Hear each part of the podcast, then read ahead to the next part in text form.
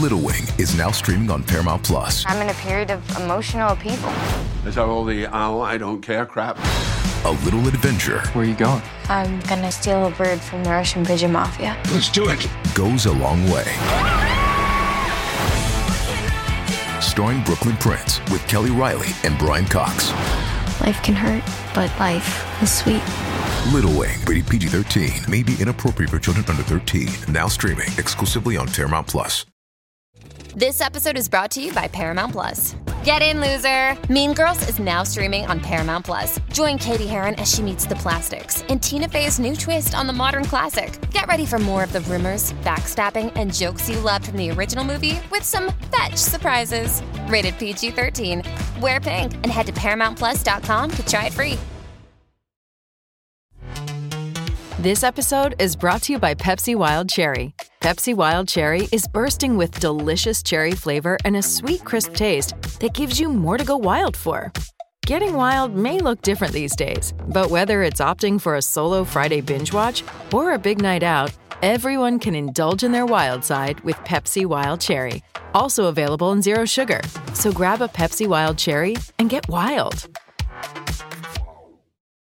No stranger to the stage or the set or the studio, you name it. Our next guest on the Career Musician is none other than Rich Redmond, longtime drummer for Jason Aldean, speaker, actor, author, and podcast host himself. Rich's credits include Jason Aldean, Ludacris, Kelly Clarkson, Bryan Adams, Bob Seger, Joe Perry, Garth Brooks, Chris Stapleton, Jewel, Miranda Lambert, Luke Bryan, Thompson Square, Eric Church, Montgomery Gentry, Alabama, John Anderson, Trace Adkins, Keith Urban, Travis Tritt, and Chris Cornell, just to name some of them. In addition, Rich is a motivational speaker with his Crash Course for Success Commitment, Relationships, Attitude, Skill, and Hunger. You're want to check this guy out. He's got a lot going on, and we can all learn quite a bit in his very versatile and storied career, right here on the Career Musician Podcast with yours truly, Nomad.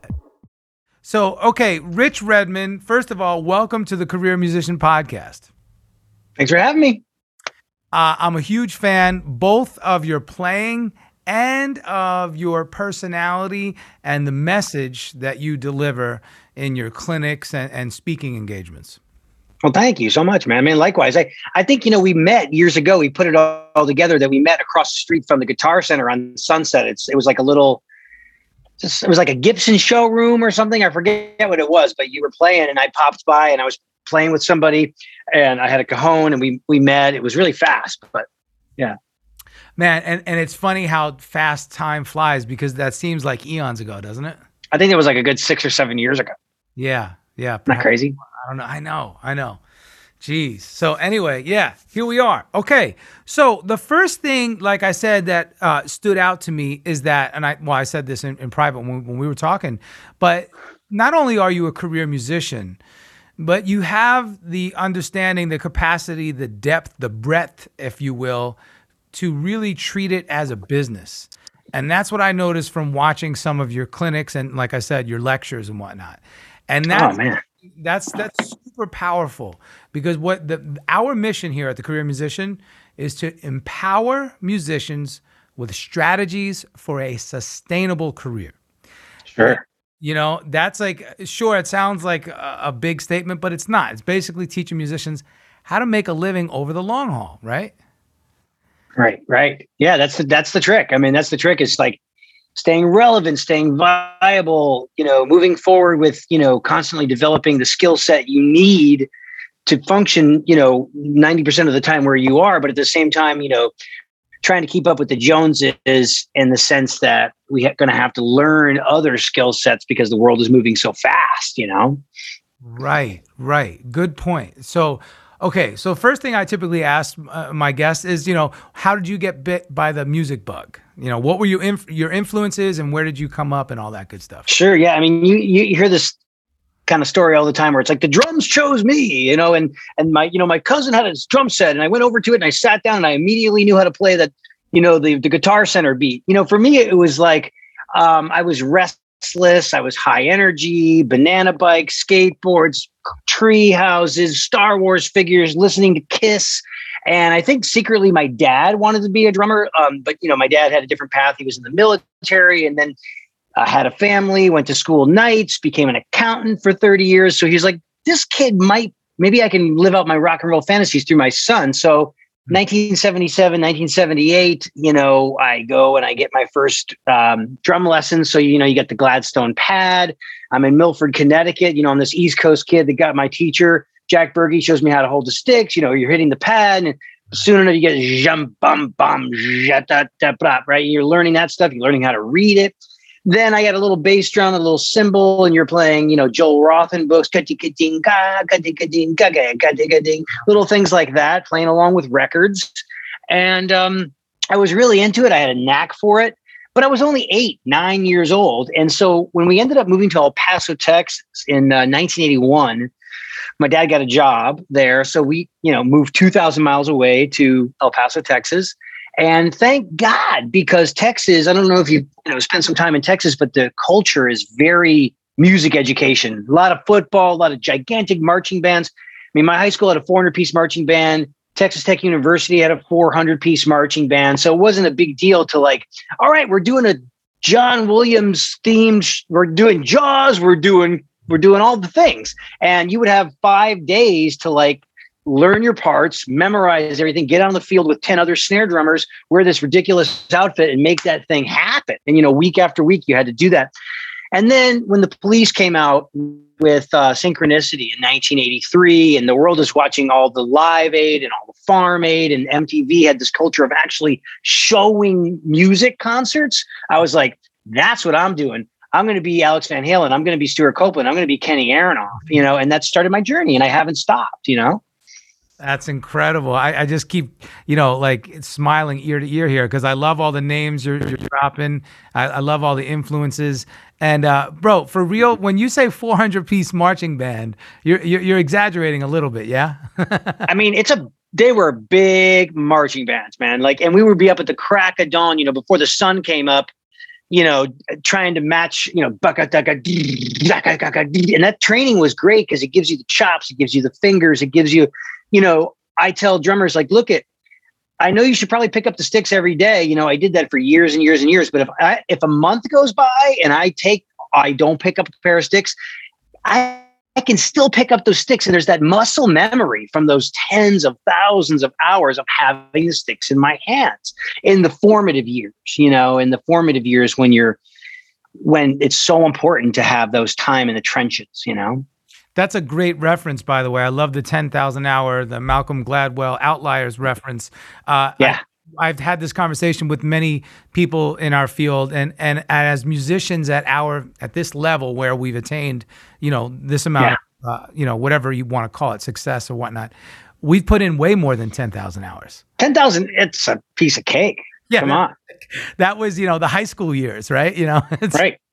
Yeah. So, I mean, I practiced before school during class, at lunch. I brown bagged it. I practiced after school. I did all the all city, you know, marching band, all city concert band, all city jazz band. Then you go to all state and then you do the solo and ensemble stuff. And I always had bands outside of school. So Texas was great. I mean, it really was great because of that music education culture, you know, where you you get the hours, everyone's very serious about it.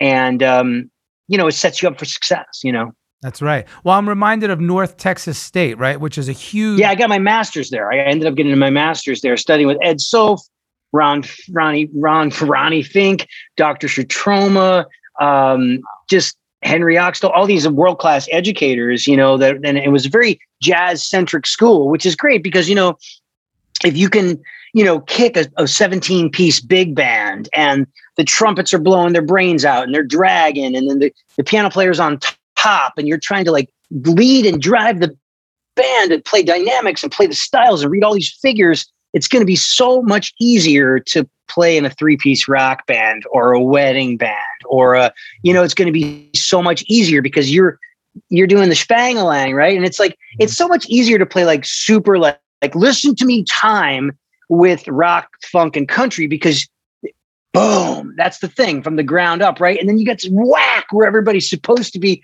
clapping on two and four but with jazz it's more like you know, you're trying to get that cymbal to, to like sing like a violin section, right? And the only thing you do is like chomp away on two and four. So it's really, it was a great thing. I think that every kid out there, if they can join a community jazz band or learn some of the jazz standards, even if they're not going to go become a jazz musician, it's such a cool thing to have in your back pocket because the drum set is a result of this American art form. We would not have the drum set unless there was three guys that were like playing, you know, the silent movies around the prohibition area era where it's like here's a bass drum the guy played the bass drum the guy played the cymbals and the guy played the snare drum and then two of the guys are sick one day and this one guy's like, okay, I, I got to put, put a pedal up to these things. And, and it became the mother of invention. That's why we have the drum set, you know? So Is that in, in fact, the impetus behind the drum kit itself? Yeah. I mean, because we were, it was nothing had ever happened like that. You had the bass drum from the, the European symphonies. You had the snare drum from the marching band. You had the, the traps, you know, like the Chinese tom toms from China, and then you had the cymbals from Turkey. I mean, the drum set is like very cosmopolitan global instrument. It really is, you know. I've always wondered that. That's so cool. That's worth a deep dive in discovery. It's, sure. I mean, well, yeah, you get maybe have Daniel Glass on your show one time because he's kind of like a drum historian. He loves that stuff, you know. That's super cool. But no, that's great knowledge, man. Okay, so typically this is perfect because uh, you're you're already reading my mind of the flow. Uh, I always ask, how did you cut your teeth, and you know what were your first gigs and whatnot. But just by you exp- explaining your schooling, uh, this question I want to ask actually is: Do you think, uh, you know, uh, accomplishing getting your master's degree has propelled your career even further than if you didn't? Or, in other words, what are the pros and cons there that you've experienced? Because this is great to get it from somebody, you know, maybe there's some young people out there contemplating now should I get my bachelor's? Should I just go for the master's all the way? I already got my, you know what I mean? So, yeah, some good insight. Well, I don't think, I don't think education is, I mean, I'm a big believer in self improvement, continuing education, personal development, investing in yourself. I mean, if you're going to invest in anything, forget about Apple, forget about Bitcoin, invest in yourself. Yeah. Right. Because that's, you know, in the music business, you are the product, right? Your skill set. So I don't necessarily know. I mean, I know very, very successful people that live um, in the hippest areas of New York and LA, or they live on castles overlooking oceans and they didn't finish high school. They just had successful careers in the music business. But I feel like that's the exception to the rule. The rule is like how much knowledge and skill set can you cram in into your DNA so you can create and accept opportunities that are given to you by from the universe. So like I tell kids, hey, in 1999 in Nashville, I was hustling 20 bucks here, 50 bucks there, 75 bucks there, 300 bucks there, working day jobs, trying to put it all together. I was in 27 different bands. The only way I could be in those 27 different bands is because I knew how to read music. And all the bands would be like, Redmond doesn't need to rehearse like we rehearsed two weeks ago. It's the same set. He's got charts, he's got BPMs, and they would have the confidence that like I could be a character actor and be almost like a character actor and be like whatever I needed to be in that particular musical situation. And then people would come by and see me do those things. And that's the best advertising for your product, which is for people to see you play music and then to cultivate relationships. So, did it make a difference that I had a piece of paper and I went to school for seven years and and then I did all these, uh, you know, uh, recitals? I don't know. They, because people just want to know, dude, does it feel good? Can you take direction? Are you a nice person? Are you well dressed? Does your instrument sound like? But um, it's also helped me educationally, where it's like teaching it online at Musicians Institute. They love that I have a master's. Some, you know, I taught drum set at the University of North Alabama, right, kind of by Muscle Shoals area, and they were like, must have a master's degree. So, you know, little things here and there, it kind of helps. But more than anything, what I paid for um, was the ability to offset reality for seven years while I got tens of thousands of more hours of experience playing avant garde music and bebop and big, big band and symphonic music and learning how to play all the percussion instruments. And you put that all in your bag of tricks and it is going to separate you from the other guys who are like, yeah, man, I just grew up in my garage. I, you know, I know about five rock beats, but those guys can hook up with the next big thing and be on the cover of Rolling Stone magazine. There's really there's so many ways to skin a cat in the music industry, you know. It's like uh, you know, Liberty DeVito comes to mind when you say that. You know. Oh yeah, it's all heart. He's all passion, yeah. and, and a lot of these guys are completely self-taught. Who's another self-taught drummer I was talking to the other day? Oh, Chad Cromwell, one of the most recorded drummers in history, works in Nashville, works in Los Angeles. Neil Young, like uh, just huge acts. And he's like, man, I just played along to records. I mean, and that's invaluable, you know? Um, I played along to records, but I was also the nerdy guy because I was coming up in the 80s. So in the 80s, we had like a mix of like new wave. So like Kajagoogoo and a-ha, which is like all this British Simmons program stuff. And at the same time, we had Ronnie James Dio and a bunch of guys with like cod pieces and like lots of hairspray, right? All at the same time. Right. And I was, and I was like, I transcribed the Shout at the Devil record, you know, every lick that Tommy Lee, I wrote out, you know, and I was like, and I was like, oh, he got that from like a funk R and B drummer, right? But he just happens to be twirling his sticks while he's doing it. There's fire and naked chicks behind him, but you see the commonalities between different kinds of music and different styles of music, you know. And so I don't even know. I'm talking out the side of my mouth. I don't know. No, no. But Hey, Pantheon listeners, Christian Swain here. You caught me just finishing up some editing on Getting Real with John and Beth. I want to share my first experience with Factor Meals for you. I think you'll find this interesting because I bet the same thing happens to you. I had just received my first shipment from Factor Meals the other day, and I was excited to try one of the prepared restaurant quality meals for myself. Anyway, I was working away and noticed it was very late and it was my night to make dinner. I jumped up and headed to the kitchen, went to grab the ingredients for the dish I was going to make, and realized I was missing a prime ingredient. Well, I could make a run to the store, or I could make one of my new factor meals. Actually, the choice was easy. I grabbed a cavatappi, an Italian style pork ragu with garlic broccoli, heated the oven per instructions, and minutes later was enjoying a very delicious, nutritious, and dietitian approved meal. It really was everything Factor Meals said it would be. No prep, no mess meals. Factor Meals are 100% ready to heat and eat. Take it from me and head to factormeals.com slash pantheon50 and use the code Pantheon50 to get 50% off. That's factormeals.com slash Pantheon50 and use the code Pantheon50 to get 50% off. It's perfect because I truly believe you have uh, accomplished the best of all worlds. Let's say not both, all because I, am from a similar uh, mindset. I did not complete college, however. I started college. I didn't complete it because I got gigs and I just yeah I started gigging. But I always now I always say to myself and oftentimes to my wife while we're chilling with a glass of wine, man, I wonder what it would be like if I would have finished college, you know, if I would have got that degree, you know, or maybe maybe I should go back now. My nah.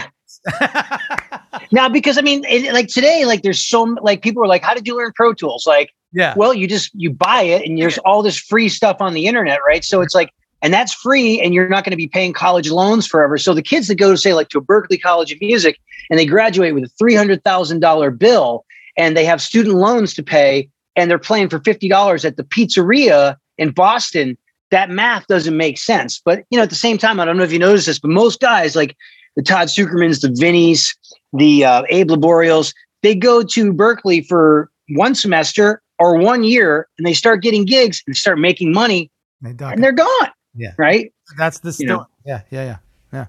Yeah. That, yeah. that's it. It's perfect. It's perfect. Well, thank you for that insight. Now, let's talk about this. So, you say the seven years while you were schooling, you were kind of, you know, uh, uh, deferring the reality life, right? Okay. Yeah. Yeah. You're, you're broadening your palette. You're learning all this shit. Okay. So, how do you get from, okay, I graduated with my master's to, okay, now I have my first proper gig in the industry. I got, I'm booking some real sessions. I'm booking some tours, some gigs, because you've been with Jason Aldean is something I want to talk about as well uh, for yeah. a long time. And your list of credits is beautiful. You have some of the biggest of the biggest. Uh, so, how did you, again for those listening saying okay great well i did my schooling now how do i get some damn gigs man you know so. yeah well i think a lot of music institutions need to um, even if they're just cranking out like kids with music education degrees. And I, what I did is I followed what I call like the Greg Bissonette model, which is like, you know, Bissonette went to the University of North Texas. he knew he wanted to be a badass and really cultivate his playing because he wanted to move to Los Angeles. And he and and it, he put the time in, but at the same time, he jumped through the hoops to get a music education degree. And and that's what's that's that's a safe degree because he while you're cultivating your rock and roll dreams or chasing your session career, you can teach in the public schools. You could be a band director. You can have benefits. You can have a 401k. Right. So that was as close as I got to a backup plan, which was like, let's get a music education degree and then just try to be a badass on the instrument. And maybe I can fall back on that if I ever needed to. So, um, so while I was in Dallas and getting my master's, I would be driving in from Denton, which is like 30 miles away, about 45 minutes away, and we would all drive in and play smooth jazz and big band. And we had we had cool, uh, you know, original bands that we'd play in Deep Element. I was in all the cool top 40 bands where we'd play along with sequencers, which has really helped my time and my programming. And I was in school with guys like Keith Carlock and Adam Gust and Luke Adams and Blair Sinta. These are all my homies, you know? And, you know, and we're all still friends to this day. Like if I have to knock out a track while I'm in LA, I do it over Blair's house and Blair engineers. It's, we have this amazing workflow where he's like, come on in, dude. I got the Black Beauty set up, you know, bring your cymbals. And we he, he pulls up the files. I play. It's so fun. You know, I bring him a coffee. So all these people were, you know, we're all still in touch together. But that was a great thing because I but I saw the ceiling on a city like Dallas. There's a robust music scene there. Um, but there's a glass ceiling. You know, I feel like you have to go to New York or LA or Nashville to really take your career to the next level. So as attracted as, as I always was to the city of Los Angeles, the sunshine, the forward thinking, the food culture, the whole like the excitement of it all. I ended up getting some calls to do some auditions in Nashville. So I go and I over prepare and I audition for Barbara Mandrell and Deana Carter and Trisha Yearwood, all these great songbirds living in Dallas at the time. And they all said to me, kid, you sound great, but you know, where do you live? I'm like, well, I'm in Dallas, Texas. And I probably just should have said, I live in Nashville and just like figured it out. But that kind of, I shot myself in the foot. But after three times of like preparing, meeting people, getting positive feedback on me being a song drummer, bringing songs to life, I said, I'll give my band two weeks notice. And I moved to Nashville because, you know, Deana Carter was coming out in uh, 1997. And it was kind of like California country, kind of like early Linda Ronstadt, Burrito Brothers with like a like a tinge. Of, I said I can do this. So, anyways, I moved to Nashville, and that's like, you know, 24 years ago. I love. I love yeah. It, and that's that's why I'm surprised we didn't meet in Nashville. I lived there from 97 through 2005. So you, you remember Tony Mora? Tony, Tony, that was one of my good buddies. Yeah. Okay, so I just recorded over Tony's house the other day with him engineering. Nice. Um, so it's just a really small world. Um, okay, and Tony go. was very forward thinking because yes. he's a trained engineer, trained in Manhattan. Um, his drum sounds are sick, yeah. and what's it's amazing to go over there and to have the drum brotherhood, but at the same time, he's a world class engineer, yeah. and he's behind the glass. You know, it's unbelievable. So so fun, and people are so friendly. It's such a great culture of Nashville. It is. It is. But I get to Los Angeles all the time. You know, uh, my drums are all carded up over at Angel City just in case that call comes to go record at Capitol Records. Okay. And I got a little practice room over in the valley. And, and I love it. I really do, man. So fun. That's the way to do it. Okay. So uh, let's talk about that. How did you balance? How do you balance Nashville and LA? That's a good point. Again, for some, you know, maybe young aspiring cats coming up, they're like, man, I, w- I want to do that. That sounds cool. Yeah. Well, for me, you know, I guess it's always good to get some credits under your belt. So when you're in the elevator or you got 10 seconds to pitch yourself, like, who are you? What do you do, kid? And you're, you know, it's it's so at this point, it's so hard to wrap up with what I do because I do so many different things. I'm like, I'm an entertainer, you know, I'm a drummer, or you know, I'll give people that in the but if they're a musician, you know, it's so great to be able to say, you know, I'm Jason Aldean's drummer. I've been there 20 years. And they go, oh, okay. And so it's like a, it just, it's like, um, it just breaks the ice and people go, oh, okay. Well, if you, if you have the ability to plan some number one songs and you could probably come do my, you know, you know, wedding gig at, at the golf course in, in Reseda or whatever, you know, it's like, it just, they, it gives them a little bit more confidence to say, you'll be okay. Come on, just, you got a tux. Yeah. You know, You gotta. No, I'll rent one. Don't worry, I got it. Of course, I got a tux. Yeah. you know, crazy things like landing. You know, you land and you get the last minute call, and it's like, hey, can you play tonight at Trump Golf Course? It's a big wedding. You can you make it? And it was like you're looking at the time, you're like, oh my god, I didn't pack. I didn't pack my dress shirt. Uh, and then on the way you pull over to TJ Maxx and you you get a black dress shirt and a tie and you you barely make it and you load in and and and you're, and you're like I'm starving like well they're they're they're hooking us up with steaks tonight you're like all right see Crazy. you had me at steak I don't even need to make money I'm playing drums and eating a steak this is great I love that. I love that. Okay, th- this is all fantastic stuff. So let's talk about that now. Jason Aldean, uh, something I-, I love that you mentioned that because it really does become a calling card, especially in the music community. I was with Babyface for 12 years. And, Yeah. and anytime you, you you drop the name and you don't drop it to be a jerk, you're just talking about, yeah, hey, you know, so what do you do? That's your elevator pitch, right? And it really does open up the conversation and, and just open up opportunities. Um, sure something that I always like talking about is not only how to get the gig, but how to keep a gig. You know, a lot of people struggle with that. And I feel like there's definitely a fine line between having your artistic expression and your freedom, right? Your creative freedom versus understanding that this is a job and you have to treat it as such. You know, shed some light uh, on how you kept that gig for 20 years. Sure, sure. Well, let's say it's not even that gig. Let's just say, you know, uh, you know, you're a weekend warrior and you got to meet the bus up at the Ralphs and you're loading in. Uh, you you meet the bus on a Thursday and you're going to play two casinos in Middle America, some like somewhere on Friday and Saturday, right? So you you know, I I don't try not to complicate it. It's like drums sound good and working condition, great. You're prepared. You're over prepared. You can take direction. You got a firm handshake. You look at people in the whites of their eyes. You give people respect. Um, you're flexible.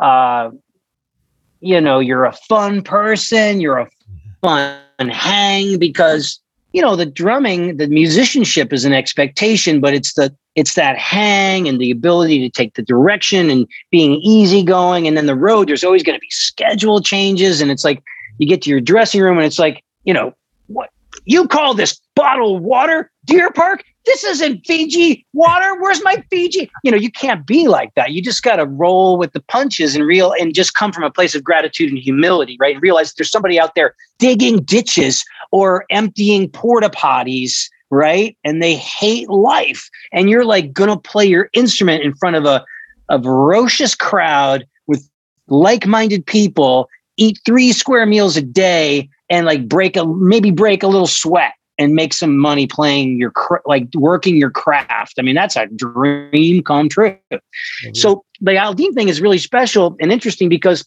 all my best friends, and you know, we've been around the world together. We finish each other's sentences. We all came up together. So you know, that's a twenty-two year relationship. You know, where I meet a young Jason Aldean in 1999.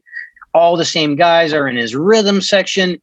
We do endless showcases with the hat, without the hat, with a steel guitar, without the steel guitar, like just every version of a showcase for all the suits, you know, and the cigar guys come out. I don't get it. I don't see it. And then finally something clicks. He gets a record deal. He's got faith in us because we've already been playing with him for five years. We record on the record. The thing comes out. It starts to do well. It leads to the, you know, you're doing 300 show. You're on the road 300 days a year then the, some more hits come out. You're doing half basketball arenas, then full basketball arenas. Then you're selling out sheds. You're opening for everybody in the business. Then he starts to headline, and it just rolls and rolls and rolls. And everybody's like, it's a love fest. I mean, we finish each other's sentences, and there's no way to create a band like that that has that deep listening skills and this like unspoken languages, deep communication without the blood, without the sweat, without the tears, without the time in the trenches, not without smelling like diesel fuel. You got to go out there and just, just do that. And that's pretty rarefied air in the music business to have the same people for five presidencies. because there's very little loyalty in the music business. It's very much every man for himself. And I kind of thought that it was pretty special for us to all kind of like come up together and like champion each other. So it's very special. Hey everyone, Rich Redmond here. I'm the drummer of the Jason Aldean Band, Nashville Sessions, and I'm a career musician. Subscribe to the brand new Career Musician YouTube channel, now streaming all of the Career Musician podcast episodes. Help us continue to provide you with new and engaging content by getting our ratings up. Please subscribe and leave a review on Apple Podcasts. Hey, Pantheon listeners, Christian Swain again with something every podcast listener and music junkie needs to hear. As I'm sure you can guess, I listen to a lot of podcasts. I also listen to a lot of music, so having high quality headphones and earbuds are absolutely critical to my day. Oh, and I have numerous pairs. In fact, I have a junk drawer of used devices that have bitten the dust, so I've tried them all. Recently, I was sent a pair of earbuds by Raycon, and the first thing I noticed was the cost. Uh, looks like their products are about half the price of other premium brands. Okay, that's cool. And the reviews seem pretty stellar. Okay, checks that box. So I got my Raycon everyday earbuds. A nice packaging to open, and what I immediately noticed were the pack of ear tips for sizing. Uh, I'll tell you, I have small ear canals. Uh, I know a flaw. So to see choices for the best fit, uh, especially while exercising, oh yeah. And yes, they were immediately comfortable. Sound quality was great too. Plus, I have three EQ options that I love because I like more bass in my music and less in the podcasts. Eight hours of playtime for the battery is great as well. Surround sound, noise canceling, and awareness mode all included. I think I'm in business, and I just realized I've had them in all day. Like I said, super comfortable. Go to buyraycon.com slash pantheon today to get 20% off your Raycon order plus free shipping. That's right, you'll get 20% off and free shipping at buyraycon.com slash pantheon.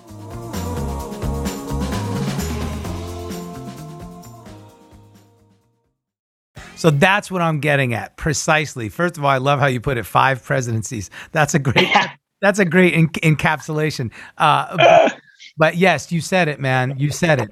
There there typically is no loyalty in the music business, and it Yeah. is every person for themselves, and it's like you know, uh, uh, fight or flight, crabs in a bucket, however you want to describe it. It's all the above. And one of the things that I get. Um, I'll just I, I- I get tired of seeing you know musicians stepping on other musicians to try to get Yeah. ahead, and I think it's uh, I, I call bullshit. You know what I mean? Uh, it's, it's Yeah. not necessary. There's no reason for it. And this leads me to the next thing uh, that you're doing. I really dig your motivational speaking aspect, and I love your crash course, and I want to hear more about that. But the fact that I just called out the loyalty issue, that that's it. And you know, we need to create a better culture amongst professional musicians. Wouldn't you agree? Yeah, I mean, sure. And you're doing a great thing. I mean, this podcast is really going to help a lot of people. I mean, I binged a lot of the stuff, you know, Dave Koz, you know, I met Dave Koz backstage one time at the ACM Awards and I was like, dude, I'm a big, big fan, man. Oh, I like got a lot of your records. He's like, oh, it's awesome. You know, I said, I'm spending time in Los Angeles. She's like, oh, LA would love you, man. Come on. Just such a nice guy. You know what I mean? And it's like, that always, um, I learned that in this music business where the people that are, you know, your Bob Segers and your Bryan Adamses and your Ludacris, these people that I've had an opportunity to work with as a result of my relationship with Jason and his band and his team, they're just such great people. The people that are successful and they maintain success in in this business are are nice people. Like Bob Seger knew all of our names. I mean, he came in a legend, you know. I mean, like a rock. I mean, the guy comes in, he knows my name. Right? Hey, what's up, Rich? Amazing, and that makes that creates this feeling of like a like a team. And we did a television show together, and it was just love fest. Um, but you're right. I I think I say that you have to keep it. To keep it, you have to give it away. So if I want to maintain my success for the rest of my life, I can't take the information and the wisdom that I picked up along the way and guard it like my precious in a cave with my little ring, like stay away from me. I'm not going to share. No, it's like I got to let everybody that asks me anything know that, hey, man, this ain't rocket science. Just show up, be over prepared have a smile on your face take direction be pleasant to be around and that that's going to get around fast you know people and so i like to share that information whether it's through the books or my teaching or mag however i can help a future generation of musicians because man i remember the day of like having my little demo tape with me playing like motown and fusion and jingles and big bands like me drummer looking for work and i would send this stuff out to like the Bissonettes and the Ray Brinkers and the, whoever I could find a mailing address for, and just being like, God, it wouldn't it be great if some one of these guys championed me and got me a gig or something? But it's like that's that's also not really the way. I mean, Steve Houghton got my demo tape, and he's like, "Man, if I had known you played big band this well, I would have recommended you for Maynard's band, right?" But everything happens for a reason. I didn't get to go out with Maynard, and maybe that's a good thing because, like, like traditionally it's like it did, didn't pay any money. It was like it was like going to be hard to like live on that, right? And then I got called for the Ringling Brothers and Barnum and Bailey circus two times, and I was like, wow, on the road, fifty-two weeks a year, um, 401k, paid vacation, dental, medical. But you travel on a train. It's like that was the weirdest thing, and you know, so I never did it because I was getting my master's, and it was like I like finishing what I start. So I was like, you know, I'm just going to jump through these hoops, get this master's degree. Nobody can take it away from me. And then when I finish, you know, I'll move to New York, LA, or Nashville, and and that's what I did. Brilliant, brilliant. I love it. Give, uh, give it away to receive it, right? You have to, you yeah, have to give to get. I, I love that premise. Okay, crash course for success.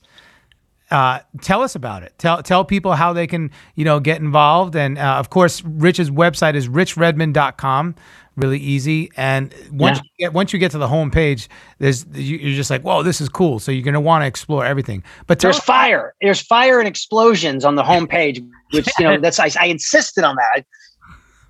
But tell, tell but the thing about crash, it's not overly original. You know, I'm being self-deprecating, but the idea is that it's a, it's an acronym, and I think people, you know, like acronyms because it makes things easy to remember. Crash stands for commitment, relationships, attitude, skill, and hunger. So these are literally five things that anyone from any walk of life in any season of their life can use to be more successful. So obviously, com- you know, musicians know about commitment. Um, the commitment to your learning your instrument and putting in those 10,000 hours and then going out there and trying to connect with people and play jobs in, you know, like that's where you learn so much on the bandstand, you know? So that deep commitment to your craft is lifelong. Relationships, you know, everything in the music business is relationships. It's not monster.com. It's not headhunters. It's not resumes. It's good to have resumes. It's good to have a business card. It's good to have a website. It's good to be on social media, but it really is in person, real, true to form relationships where people can champion each other. And I champion a lot of people. I've put together so many bands over the years in Nashville. A singer songwriter will call me up. Hey, I need, you know, a band. This is what it's paying. This is where we're going. I'm like, is it a van? Is it a bus? Are they sharing rooms? What's the food situation like? You know, and then I find them the right person, and I and it's a pleasure to do that because uh, it's putting positive energy out into the universe. And then attitude, you know, enthusiasm is, is contagious, and that 99% of life is a positive attitude. Positive, positive people, they live longer, they're happier, they have better relationships, they they make more money. So um, I think that's very, very important. And then skill, you know, identifying um, mastering the skills you need to be successful in whatever your chosen field is and but also not getting cocky learning new skills right? And then hunger is that piece where it's like having that hunger to be successful that burns in your belly right? And staying tapped into that thing. People when they see me play they say like i could just tell. You love what you do. I'm like yeah i wear my heart on my sleeve. I there's no difference between this guy and the 16 year old guy that had that first set of, of cherry red Yamaha drums. And I'd come home every day and I was fantasize about playing Madison Square Garden. And I got to play Madison Square Garden, but not at 21. I got to do it at 41. And that was like 20 years of doors being slammed in my face. So when I look back at my career, I was like, what are some basic tenets that help get me from point A to point B? It's a deep commitment, putting an emphasis on people, having a positive attitude, living in the land of unicorns and rainbows, trying to wake up on the right side of the bed. If I don't wake up on the right side of the bed and I'm having a bad day, I know how to flip the channel. great literature, colorful food, friends, film, fashion. I can have uh, some retail therapy. I can sit at the bar with my like philosopher friend Mark Schulman and have a glass of California Red and just reset everything. And then the skills, like developing those skills and then staying hungry for success. That's crash. I've shared it with people at the small little Sam Ash up the street or the mom and pop drum shop or the kids in the um, the uh, cafetorium, you know, K through 12, the whole school comes out. I got to work both sides of the room, like a like a rant comic, or maybe it's like a, a Fortune 500 company like Cisco or Hewlett Packard, and you I customize that messaging to the audience at hand. So in 60 minutes, they're blown away with a wave of positive energy, and then at the same time, I'm giving them like a one man rock show where it's like dry ice lights, band in a box, crazy guy twirling his stick, licking his stick, sweating on them. They're like, dude, this guy is is a physical manifestation of his message, right? So it's almost like I'm a cartoon character invading their their space, and it's it's not for everyone. You know, I mean, I've been turned down by some very traditional companies, but some forward thinking companies, whether they're it's farmers or big pharma or a startup and they're brave and they're like, drums? That's cool, man. And then some people are like, drums? Oh, it scares them. They're like, what do I have to do? How do I get a drum set? And I'm like, don't worry about it. All you got to do is is say yes. I'll book my flight. I'll book my hotel. I'll get a drum set. I'll talk to the sound man. I'll talk to your AV guy about my walk on video. Like all you got to do is hire. You know, you that's what you want to do in this business is keep everything as easy as possible and give people the most confidence that are hiring you. Tomorrow, 10 a.m. session, program drums, right? All the musicians are already on the track and are probably all gritted to death. And I got to go in there tonight. I got to transcribe the program part, recreate it with, but with some heart and some humanity and some sweat and bring that programming to life. The people that are hiring me know that I'm going to show up. Mm-hmm. I'm going to be prepared and I'm going to do my best to exceed expectations and make them look good. You know? That's it, man. I always say be the great facilitator. If yeah. You can facilitate it for people and make it easy. That's and that's what I truly believe. That's the longevity. I know when I would get on stage for sound check and uh, and Babyface would walk down from his hotel room or, or the bus or wherever he was. It was my job to get there early and make sure that when he stepped foot on stage, that he felt comfortable, that he felt safe, that he didn't sure. have to worry. So I was myself and the production manager and the tour manager, the three managerial positions, so to speak, we would get together and make sure that we just facilitated every single thought, action, you know, whim that that the artist could ever desire, and that's how you keep the gig, man. You get it done. No, no excuses. Yeah, right. Zero excuses you know yeah and then over preparation so like you know being overly prepared on your part and then also being a boy scout or a girl scout in the sense that having you know knowing your craft and coming up with some rules of the road like have that second snare drum that's tuned exactly the same as the other one have a, another set of pedals that are the same exact tension being flanked by all the sticks you need you got your towel your water your gatorade you got the fan that's blowing on you a little so you don't get upset stomach in the middle of the show and you're like, uh, can you tell him a joke, Mr. Babyface? Hmm. And run, you know, you're just prepared. And then, you know, other things that I learned were like, uh, never pass up a hot shower, never pass up a hot meal, always have your luggage with you, you know, because sometimes just things come up and you're like, hey, we're like, we're, we're out tonight. We're Elvis out, man. And you're like, and you don't want to be the one guy in the band. It's like, oh, I forgot my bag at the Luxor. I got to go back to the Luxor. No, you got to have your stuff with you. And and just make it so easy for everybody so you're never the squeaky wheel, you know? I love that. So with your uh, varied uh, career and your and your wonderful accolades and all the different things that you work in, explain a day in the life of Rich Redmond because you know again you I love it. It's you know it's a drummer, actor, author, speaker. I love that. I, I love how uh, diversified you are because I truly believe you have to have you have to be versatile, right? So yeah. I know every day is different, you know, but but how do you uh, set your schedule up?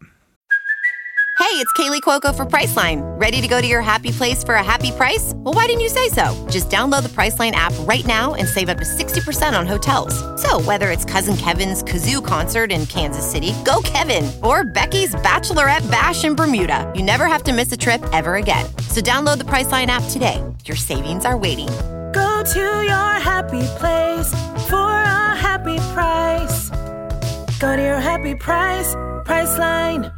Yeah. So so I just like go with you know, my schedule's like Tetris. It's all like multicolored on the iCal. And it's like, you know, some days I'm like, hey, you know, I've got my podcast and I've got like 20, you know, episodes in the queue and I'm just kind of dripping them out two a week. So maybe I'll, so when I have time, I'll go hog wild on that and I'll record three a day or four a day.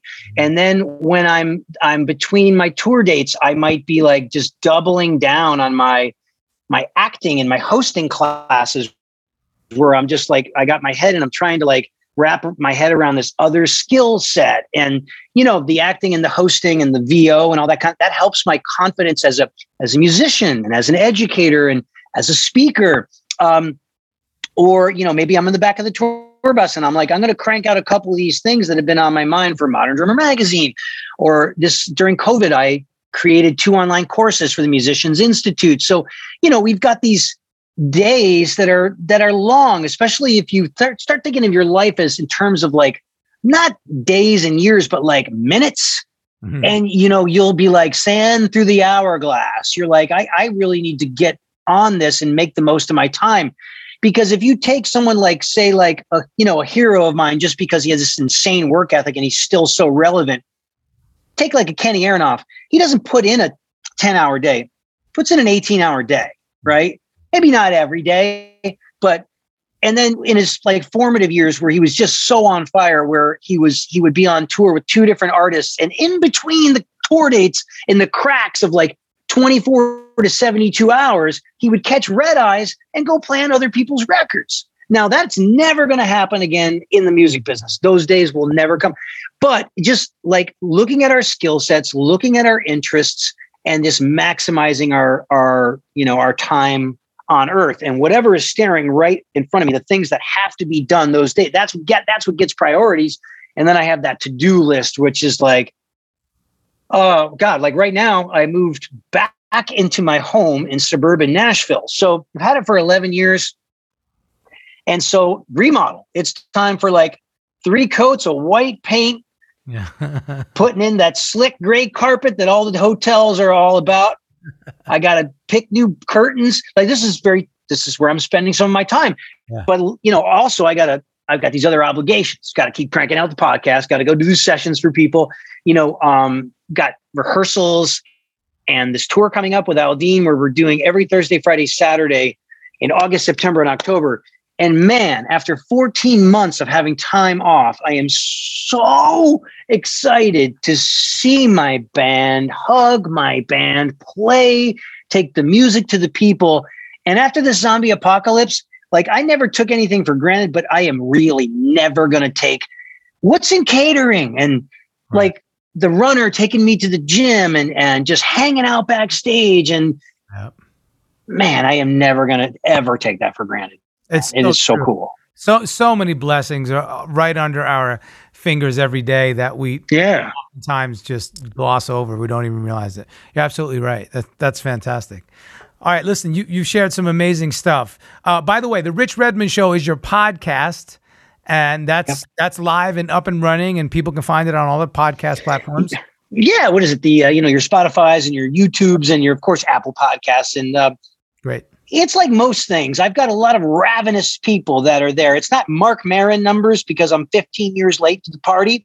Yeah. But the idea is that we're going to talk about all things music motivation and success. And I love drummers. There's a lot of drummers, but also I get some comedians and actors and producers and you know folks in there. So we just talk about great things and have a great time. So yeah. Well, I- am inviting myself. So uh- yes, yeah, we got to do a thing, man. Do it. Let's do it. Uh, okay, great. So, uh, how do you define success? After all this, you know, lay some. You you've laid tons of wisdom and knowledge on on all the listeners and and you know hmm. myself included. Thank you. I love I love this. What's your definition of success? Because I know it's a little it varies, you know, person to person. Yeah, yeah. how it changes for me. But I mean, but you know what? I heard one time someone said, "Hey, he was an actor, like a like a working stiff actor, but like for thirty years." You wouldn't recognize him in a um, CVS, but always in something. He said, "Man, success to me is when there's something wrong with my car, I can get it fixed, and it, uh, I'm not stressed out. You know what I mean? Because when you're in the struggling days, the ramen noodle days, your car breaks down, the check engine light comes on, you're like, what the? Oh man, now I got to drive around Los Angeles with no air conditioning. Um, but I think really a good general rule for success is getting up every day with a smile on your face, looking forward to this thing that you do that makes a difference in your lives and makes other people happy. And you do it and you love it so much that it never feels like work. I forget to get paid sometimes. Like, you know what I mean? I'm walking out the door. Great job, guys. It was a great 12 hour day. I'm, I'm so happy to be. Hey, bro, there's the check. And I'm like, oh, yeah. That's oh, right. yeah. you know what I mean? It's like that's a good sign that you're spending your life um, the correct way. And my, you know, my my goal in life, my purpose in life is to affect people in a positive way and change lives. And I know for sure that whether you're playing cumbias or smooth jazz, you're playing on a cruise ship, you're playing on a wedding, you're playing on the big stages of the world, music is so important to people mm-hmm. and it's an honor to have this profession because it, it does really change people's lives and makes them very happy. Well perfectly said. Well said my friend. All right before we wrap it up you ready for some rapid fire questions? God i, I hope I, I should have taken my ginkgo balboa today but yeah okay ginkgo balboa yeah ginkgo balboa adrian I love. Baloba, but that's great. I never heard it put like that. Balboa, hey. Balboa, hey, what's the matter you over here? Uh, all right, you ready? Here we go. Song or band or artist that changed your life? Uh, the Police, Synchronicity. Three tour essentials. Can't leave home without them. Oh, you got to have your um your your MacBook, your uh, earpods, and um, Imodium AD. this is good. What That's enter- probably number one. I like it. What entertains you as an enter- and as, as an entertainer? We're always entertaining people. What entertains you? Oh, I love food, fashion, and film. Three Fs, man. Food, fashion, and film. Gosh, that's so easy. I love how you got all these answers just ready. Your friends would say you are a spaz. Favorite city? It's Los Angeles. Yeah. All right. Guilty pleasure food. Um, a burrito, I'm always gonna go over the hill to go over to Cactus on Moorpark. Always. Like I, coming next week, and I will be there. I know it well. It's not too far from me. Yep. Drink of yep. choice, libation. Oh, um, uh, vodka soda. Nice. Hidden talents. Hidden talents. Um, I think I have the potential to do three month, three minutes of stand up comedy, and I will do it eventually at some point. I bet you you could do more than three minutes and you could do it very successfully. Well, I just want to go to Flappers in Burbank and pull off three minutes, man. Oh, dude, you'd crush it. You'd crush it. you better call me when you do that because I want to be there. yeah. Okay. Instrument you wish you played. Oh, the guitar, just because it's so fun and phallic and you're at the edge of the stage. You know, you're just right in the audience. Like, I can't move on my drums, man. I'm trapped back there. Yeah, yeah, yeah. All right. Also a saxophone, like Dave Koz, like yeah. I mean, just the way he can go table to table and serenade all the all the pretty people. I mean, what he's he's mobile. He's mobile. I like it. That's awesome. You've had a lot of great collaborations. Dream collaboration that you would love to have. A dream collaboration. Um, God, you know what? My uh, this is I, am supposed to be faster, but I love Americana music. So like the Lucinda Williamses and the Steve Earles and the um, the Jason Isbells. I love the tortured singer songwriter that's got the tales of love and loss and heartache set to three chords. So if I can ever play with those and those three people, anytime, anytime. Dunzo, love it. All right, and finally, I have some good ideas already, but what would you do if you weren't a career musician? I'd probably be a career actor. Ah. Yeah. Yeah. Talk about that because that is on your website. Yeah, man, it's been a fun like five and a half year journey. Started taking acting lessons in Nashville, then started taking acting lessons in Los Angeles. started to get a little resume together. Um, uh, was in a couple of horror films, you know, just playing small parts like the Casey Kasem type guy that was like the over caffeinated DJ in a horror film. So my mom gets to see the credits roll on Netflix and she goes, There you are, son, and you're not behind the drums. So that was fun. And then I got to I got to spar with um, Chris Meloni from Law and Order, Law and Order SVU, you know, the tough guy, bald head. He was in a show called Happy on the Sci-Fi Channel, and I it was great. I got to do stunt work. I got to act with the guy. Got my SAG card. And what makes me so proud of this accomplishment is that this was all somehow like the early Kenny Aronoff days in between all the touring. I pulled this off. Like was a slave to two masters, made the commitment and got that far. You know, it's like, wow. Um, but I'm now, like most actors, I'm looking for my next job. You know what I mean? And the pandemic did not help things. Like I did took a lot of classes in the pandemic, like online classes. Uh, but now it's now it's like, how is the how are the auditions or my relationships all going to line up so I can actually do the next job and be available to do it? You know, like around the tours. So it's kind of like Tetris, but you just have to have faith in the in the universe and and the acting gods that uh, something will come along. You know. You you know it will. It certainly will. And that faith, unmovable faith, that's how we've gotten this far. Uh, you you can't be a career musician without having that kind of faith. You know, it's just it's, I'm thick skinned, thick skinned, and it goes for anything in the entertainment business. You know, for that matter, being self-employed, right? Well, Rich, you are uh, an an amazing you know model to everybody. We appreciate your time and your thoughts and your wisdom and knowledge.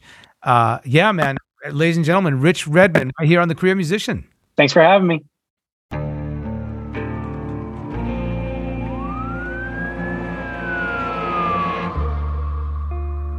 What would you do to achieve the American dream? The big house, the happy family, the money. 911, what's your emergency? Would you put in the hours? Would you take a big swing? What's the problem? What's the problem? Would you lie? Would you cheat? Would I shop? Would I shop? Would you kill? Yes. My mom and dad. My mom and my dad. From Airship, the studio behind American Scandal, comes a new true crime history podcast. I'm Jeremy Schwartz, and I'll be taking you inside the minds of some of our most notorious felons and outlaws, exploring the dark side of the American dream. In my new show, American Criminal, you'll meet the picture perfect brothers who killed their parents, the thief who stole babies, the crypto king who siphoned off billions, and plenty more. From assassins and gangsters to killers and con artists. Whatever the case, whoever the criminal, you don't know the full story until now. Don't miss the debut season of American Criminal, The Menendez Brothers, beginning February 29th. Listen wherever you get your podcasts, or to get early ad free access to the entire season first, plus hundreds of other ad free history podcast episodes, subscribe at IntoHistory.com.